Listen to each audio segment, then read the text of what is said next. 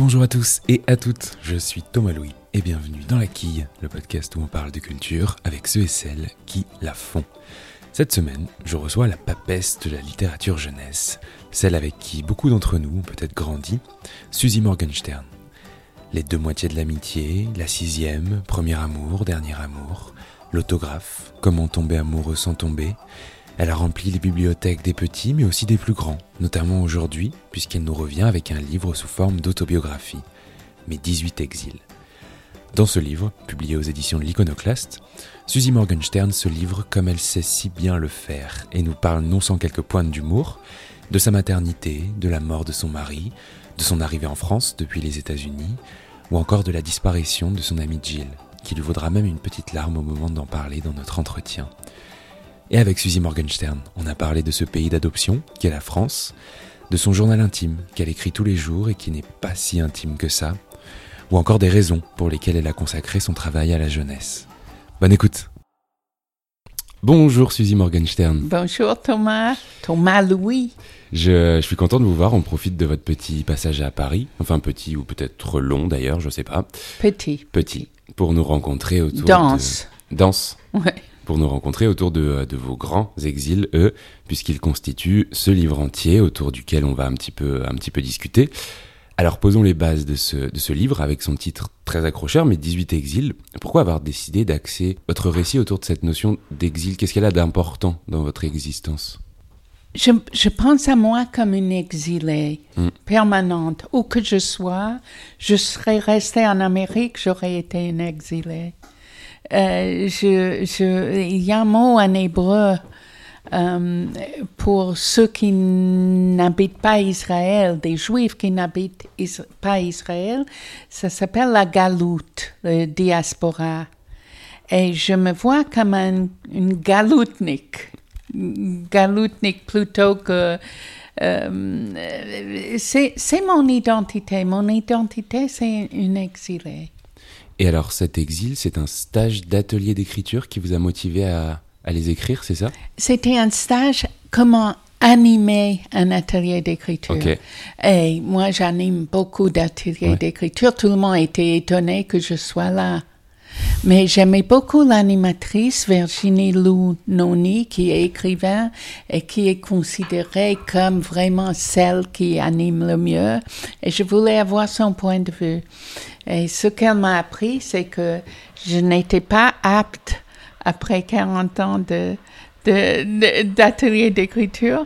Je n'étais pas apte à, à, à animer des, des, des, ateliers parce que j'ai vu une vraie, elle, qui est sa passion, son écoute. Euh, au départ, elle nous a demandé pourquoi on veut animer euh, des ateliers d'écriture. Ouais. Et moi, j'ai dit, mais j'anime des ateliers depuis très longtemps.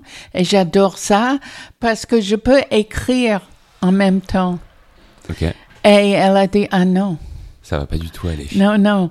L'animateur ne peut pas écrire. L'animateur doit être auprès des, des, des participants. Alors, ça ne m'intéressait plus. Euh, mais ça m'a changé la vie, ce, ce stage. C'était vraiment très, très bon. Et la première activité qu'elle qu'elle nous a donnée, c'était juste exil. Et moi, Ah. j'ai fait la liste de 28, De 28 exils. Ouais. Et à quel moment on en est à 18 aujourd'hui? Mais les, les éditeurs d'Iconoclast ont beaucoup, beaucoup travaillé avec moi. Contre moi. Euh, et ben, pour euh, d'abord réduire les exils, euh, complètement changer le, le format, le style, de, non, pas tellement le style, mais j'avais 28 fois, non, 6 fois 28 exils. Il y avait six cycles. D'abord une phrase, après un paragraphe, après une page, et pour chaque exil. Et, et, et- et elles, elles m'ont dit que c'était pas lisible. Alors, j'ai sacrifié l'originalité du format pour la lisibilité, et puis elles avaient vraiment raison. Et on en est à 18 aujourd'hui. Alors vous qui êtes si prolifique, vous qui faites que ça, qu'écrire, Euh, elle ne fait pas partie de, votre de vos exils, l'écriture. Pour quelle, euh, pour quelle raison? Parce que c'est partout, tout le temps chez vous. C'est, vraiment intéressant. J'ai eu beaucoup, beaucoup d'interviews, mais personne ne m'a jamais dit ça. Eh ben, l'écriture, c'est l'exil par excellence. Eh ben, tant mieux. Euh, c'est, c'est vraiment une très, très bonne question. Peut-être parce que j'écris en ce moment un livre sur l'écriture. Un livre en rime, c'est ça? Non, ça c'est pas le livre en, rime.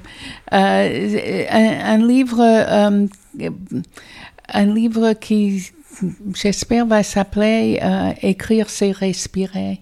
Et il y a, il, il, y a des pages et des pages de, de, de points qu'on nous demande de couvrir. On, a, on s'est adressé à plusieurs écrivains pour ça. Et peut-être j'en ai j'ai pas mis l'écriture comme j'ai pas mis respirer. Ouais, c'est ça. Vous qui mm. dites que vous êtes une nymphomane de l'écriture.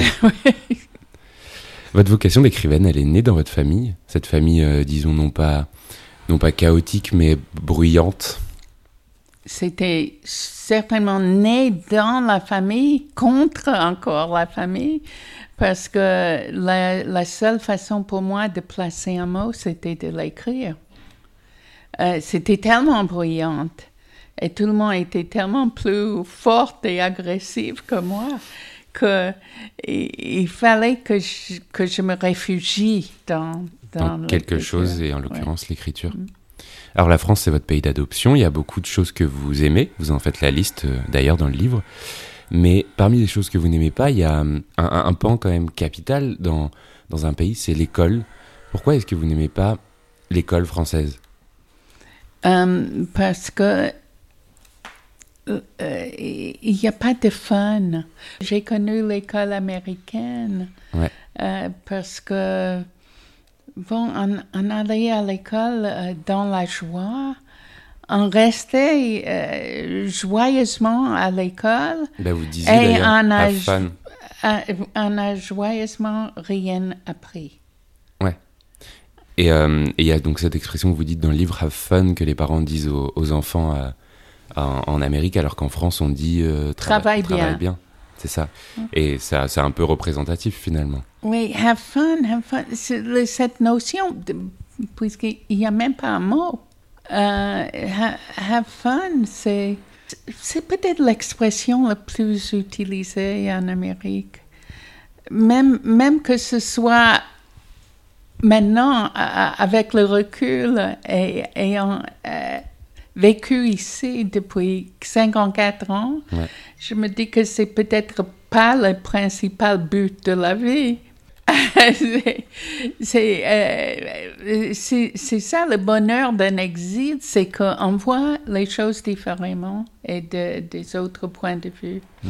Je pense qu'un exil, ben, un exil, c'est très positif.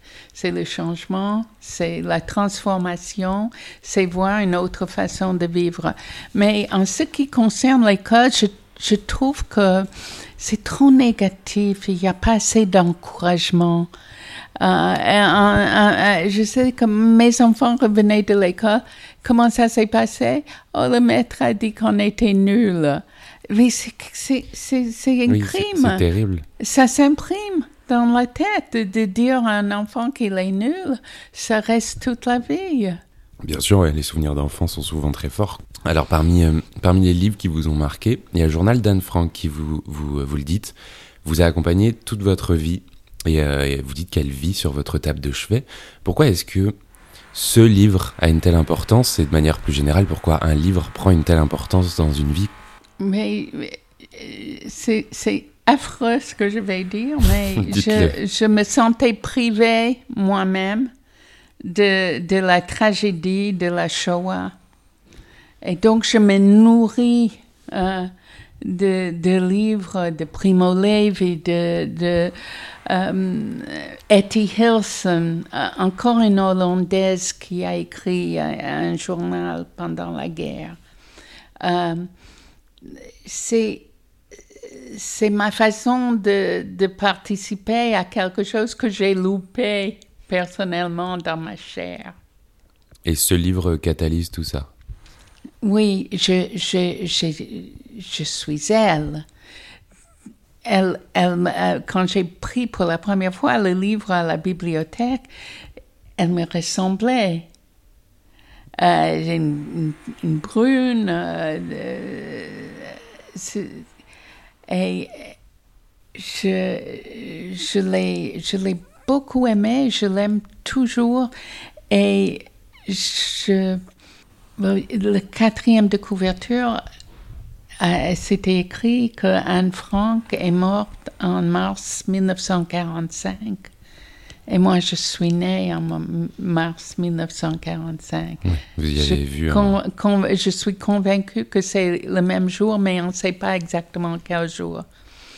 Et donc, elle, elle, elle, m'a accompagnée euh, toute ma vie. Euh, la, il y a quelques semaines, j'ai quand même fait un atelier d'écriture dans une ah, classe. D'accord. Et euh, j'ai demandé aux enfants avant d'amener d'acheter un cahier qu'ils aiment, un, beau cahier, de le décorer et de l'amener en classe. Et le jour où je suis venue, j'ai lu un passage du journal d'Anne Frank et j'ai demandé aux enfants de commencer leur journal intime ce jour-là. Et c'était une cérémonie très émouvante. Et puis, j'ai donné des consignes et souvent dans ma vie de professeur, j'ai vu qu'il suffisait de dire je veux l'originalité, je veux l'humour. C'est pas la peine d'écrire pour dire je me suis levé, je me suis lavé, je suis allé à l'école. Tous les détails. J'ai aussi lu euh, une des introductions d'Augustin Trapenard à Boomerang où il parle de, des petits détails qui, euh, qui, qui, font. Et rien que de l'exiger, de le demander, j'ai eu des merveilles de la part des enfants. Ah, ma mère, vous, euh, ma mère a intérêt à acheter du beurre parce qu'il y avait plus de beurre. Et, et, c'était devenu la littérature. J'étais très contente. Vous, vous écrivez un journal intime tous les jours tous les jours. J'ai euh, déjà, j'ai déjà écrit la, aujourd'hui? la, la, tragédie de ah. la perte de, de la France. De, Bien sûr. Hmm. On est, euh, on est quoi? On est mardi? On est mardi matin. Hier soir, la, la France a perdu.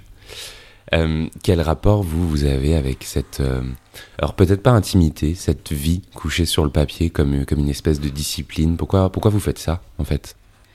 D'abord, je me suis jamais posé la question. C'est une habitude de toute une vie, dès, à partir de mes 7 ans. Vous devez avoir pas mal de, de journaux si vous les gardez. Des cahiers, des cahiers, des, cahiers. Maintenant, je fais directement sur l'ordinateur. Et eh oui.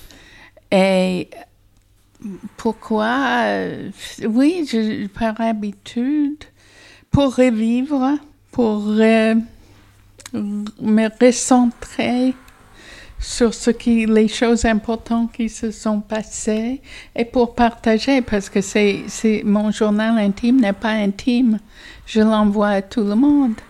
L'intimité a une autre notion, quoi. Et c'est, euh, c'est une façon de communiquer. Et s'il y a un jour où je ne l'envoie pas, tout le monde râle. Mais qu'est-ce qui t'arrive? Ça va pas? Euh, où tu es? Euh, c'est, c'est, euh, je, l'envoie à mes petits-enfants aussi. C'est chouette Et ils commentent, ils commentent. Euh, alors, c'est une fabuleuse façon de, d'être en contact avec tout le monde. complètement, ouais. Alors là, on parle des petits-enfants, on parle de la famille. Mais il y a une notion qui est assez présente dans le livre, ce sont les, les amis qui sont devenus la famille, vous dites. Quelle est l'importance de ces amis pour vous dans votre, dans votre vie? Quelle est l'importance de l'amitié? C'est euh, j'ai une culte de l'amitié puisque je n'avais pas ma famille peut-être ce côté a, a, été très développé c'est un énorme investissement les amis mon mari disait qu'il faut s'en débarrasser d'un ami avant d'entreprendre un autre. Un nouvel ami. Parce que c'est une entreprise. C'est du temps, c'est d'émotions, c'est, c'est, tu, tu, tu entreprends l'âme de, de quelqu'un. Vous êtes quelqu'un de pudique, vous, dans la vie? Oh non, je suis, euh, je, je suis sans pudeur, euh, Aucune. sans, sans censure, euh, pas autant que ma sœur. Ma sœur est pire que moi. Mais euh, c'est, je crois profondément qu'on est sur Terre pour partager nos secrets. Ça veut dire que vous n'avez aucun secret. Oui, Oui, euh, il y a quand même des, des petits jardins secrets. Je, je, je ne suis pas vraiment arrivée à, à parler de la vie sexuelle intime Mm. avec des mots qu'il faut. euh, j'ai pas essayé parce que c'est dans les livres pour enfants. J'ai écrit un livre érotique pour des, des jeunes qui s'appelle Touche-moi. Euh, mais euh, bon, si je mets le mot sexe dans un livre, les enfants sont très choqués. C'est vrai? Vous Et j'explique que c'est pas un gros mot. Ouais. Et, euh, mais oui, je- ça, ça peut-être j'ai un, un coin, un petit coin de pudeur. On l'a trouvé. Ouais.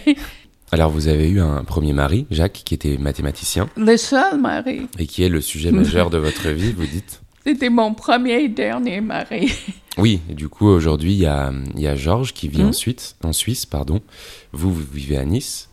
Comment vous envisagez le couple? Pas forcément le vôtre, mais le couple aujourd'hui Oh, j'ai trouvé le- le- le- la formule magique, c'est de ne pas vivre ensemble, de vivre dans deux pays séparés. Mais je, je pense que l'idéal serait dans la même ville quand même. De dîner ensemble quand on a envie, de voyager quand on a envie, et de ne pas, de ne pas avoir à subir la routine ensemble. Mais avec, avec Georges, je sens que je pourrais vivre à plein temps avec lui parce qu'il il, il n'y a pas de contrariété possible. On n'a pas des enfants à élever, on n'a pas un projet euh, ensemble. Ouais. Juste de, de profiter du bon temps. Ce qui est pas mal en soi, déjà. Ça serait bien pour un couple. Ça serait pas mal. profiter du bon temps. Mais bon, pour l'instant, on est bien. Je, je pense que mes petits-enfants adultes euh, sont beaucoup plus intelligents qu'on était. D'abord, ils, ont, ils sont beaucoup plus autonomes. Euh, par exemple, mon petit-fils vient regarder le match euh, avec, avec nous. Et je dis, et, et Marie, ah non, elle est avec des amis. C'était pas envisageable dans, dans, dans mon cou- couple original. Quoique mes parents étaient très autonomes. Par, euh, par exemple. Mon père jouait aux cartes deux fois avec les copains, deux fois par semaine. Ma mère euh, avait une vie, euh, voyait ses, ses copines, euh, sortait avec nous. euh, c'était pas, c'était pas une famille vraiment traditionnelle. Oui, ça, Mais, l'a- mais, mais je suis, je suis content pour mes petits-enfants qu'ils ont trouvé. Ils vivent en couple, mais c'est, le nouveau couple. Ouais, ça, les, les mentalités, les comportements, les Mhm. quotidiens ont, ont changé, tout simplement. Parmi vos exils, il y a tous ces gens qui ont gravité autour de vous et qui sont partis pour différentes raisons. Est-ce que, est-ce que vous parlez à vos morts, Suzy Morgenstern, à votre ami Jill, à votre euh, mari Jacques Ça me fait pleurer. Ah, non, Oui, oui, je, je parle beaucoup à Jill parce qu'on parlait tous les jours. Le moindre truc, Jill, c'était mon âme sœur et, et je pensais avec le confinement, qu'est-ce qu'on aurait parlé? Et puis elle riait de tout. Elle était très positive. Elle aurait trouvé des tas de, de, de bonheur euh, dans le confinement. Euh, elle me manque amèrement. Ouais. Et Jacques, euh, je vais pas au cimetière, mais euh, oui, je, je lui parle, je lui parle. Alors changeons de sujet. C'est une bonne question. C'est la première, la, la première fois qu'on me pose la question, est-ce qu'on parle aux morts? On a, euh, ils, sont, ils sont là, nos morts. Alors je le disais, changeons de sujet. Vous êtes, euh, vous êtes un, un nom absolument incontournable de la littérature jeunesse en France. Je me souviens de la sixième moi-même quand j'étais petit. C'est euh, c'est votre maternité qui a le plus inspiré, qui vous a le plus inspiré pour écrire aux enfants, ou c'est le fait que vous êtes resté vous-même avec cet esprit, disons, euh, enfantin? Les deux. C'est les deux. Mais, mais c'est certainement la, la maternité qui m'a orientée. J'étais toujours écrivain. Et, et, et puis, les, euh, bon, tu, tu as un livre qui marche, tu fais un deuxième, et euh, le succès en- engendre, le succès, l'encouragement engendre euh, le fait d'être encouragé, de savoir qu'on, qu'on, euh, la confirmation que ça se passe bien. Ça se passe bien. J'ai, en, en venant à Paris, j'ai lu les épreuves de deux livres qui vont sortir, qui sont euh, une réédition d'un vieux livre qui a été un très grand succès, qui s'appelle Joker. Et puis, 25 ans après, j'ai écrit la suite. Pendant le confinement, j'ai eu l'idée d'une suite de Joker et ça s'appelle Maître Joker. Et évidemment, c'est mon école idéale. Et j'ai lu ça et bon, c'est, c'est, c'est pas très modeste, mais je me suis dit, Mouah, tu es vraiment bonne. Tu es vraiment bonne pour ça. Suzy Morgenstern vient de, vient de s'embrasser la main. Mais pourquoi pas, hein? C'est parce bien- que je peux pas m'embrasser sur la bouche. Mais tant mieux si vous trouvez que c'est bien déjà. Et j'écris avec une telle joie. Euh, le livre que je suis en train de lire, je l'ai lu à ma, le début à ma petite fille ce matin. Et on rigolait tous les deux. Ça, c'est le livre en rime. Ah, ça c'est le livre en rime, ouais. que, je, êtes en train... je, je sais à qui je vais proposer. Ce que j'ai dit par rapport à des rencontres, l'encouragement, je suis tellement contente à Iconoclaste que je vais proposer ce, ce livre que je suis en train d'écrire à Iconopop. Ah oui, la collection de poésie qui a été créée euh, par Cécile Coulon et Alexandre Bord. Bord il y a quelques, quelques temps. Mais je, je vois personne d'autre assez fou pour le publier. Donc, donc ça, ce, ça, ça, ce sont tous vos projets du moment, c'est ça? Oh non, c'est une fraction. eh oui. Une fraction. Alors en ce moment, vous avez plusieurs actualités. Donc il y a Mes 18 exils chez l'Iconoclaste. Il y a La petite dernière chez Dargo, c'est ça? Il y a euh, Les Hic du corps à l'école des loisirs. Mhm. Il y a Perla et le mot magique et Perla fait la fête, qui est une nouvelle série chez Nathan, c'est Mhm. ça? Et il y a quelque chose chez Thierry Magnier, il me semble. Oui, Non que, qui va être lu demain à la Comédie Française. Sympa. Oui, oui. Si mon test PCR est négatif, je l'ai fait hier. Bah, je vous le souhaite, hein, parce que bon, ça nous embêterait. Et je vais vous poser la, la dernière question que je pose à tous mes invités et à, et à toutes mes invitées. Est-ce que vous avez euh, des coups de cœur culturels à nous, un ou plusieurs à nous, à nous partager? Je viens de lire les 14 livres qui vont être lus demain à, à, à la Comédie Comédie Française, 14 livres de, de jeunesse. Je suis sûre que je serai la seule euh, auteure euh, qui, qui aurait lu tous les 14 livres. C'est possible. Euh, possible. euh, parmi ces livres, il y avait Marie Desplechin, Capucine, j'ai beaucoup aimé, et, et l'horreur, un, un garçon qui s'appelle Alexandre Chardet, je, je, Je peux pas, je peux pas vous qui aider. a écrit tout un roman en vers. Alors le choc, Bah, un peu, quand, ouais. quand tu rencontres euh, un, un livre qui qui, qui prend ton idée. Ouais. Et, et euh, j'ai vu- euh, aussi, j'ai commencé un livre qui s'appelle Le Club de lecture. Et puis j'ai vu euh, une amie qui a écrit un livre sur, sur les clubs de lecture. Eh oui. C'est, des, des fois, il y a des idées en l'air comme ça. Mais euh, je, je, j'ai lu un, un livre euh, sur euh, une médecine japonaise euh, qui s'appelle, je l'ai lu en anglais, The, um, the Square Frame of the Moon. Euh, je je suis même pas sûre du titre, de Véronique Lenormand.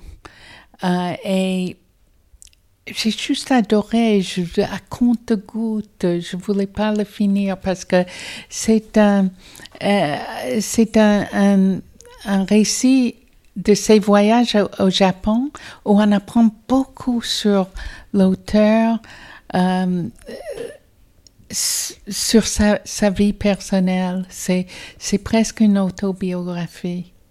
Ok, Véronique Lenormand. Et en même temps, il y a le Japon, euh, il y a... C'est publié en France par euh, Actes Sud. Mes 18 exils, c'est publié aux éditions de l'Iconoclaste. La couverture est réalisée par Bloch, précisons-le. Serge Bloch. Serge Bloch, ouais, Il y a beaucoup de blocs. beaucoup de Bloch. Et euh, Suzy Morgenstern était, euh, était mon invitée. Merci beaucoup, Suzy. Merci, merci. Et bien voilà, la quille, c'est terminé pour cette semaine. Si l'entretien vous a plu, n'hésitez pas à vous abonner au podcast, à mettre 5 étoiles si vous écoutez sur Apple Podcast par exemple, ça me fait toujours très plaisir. Et en attendant, on se retrouve très vite avec une nouvelle invitée ou un nouvel invité pour parler culture. Merci beaucoup pour votre écoute et à la semaine prochaine.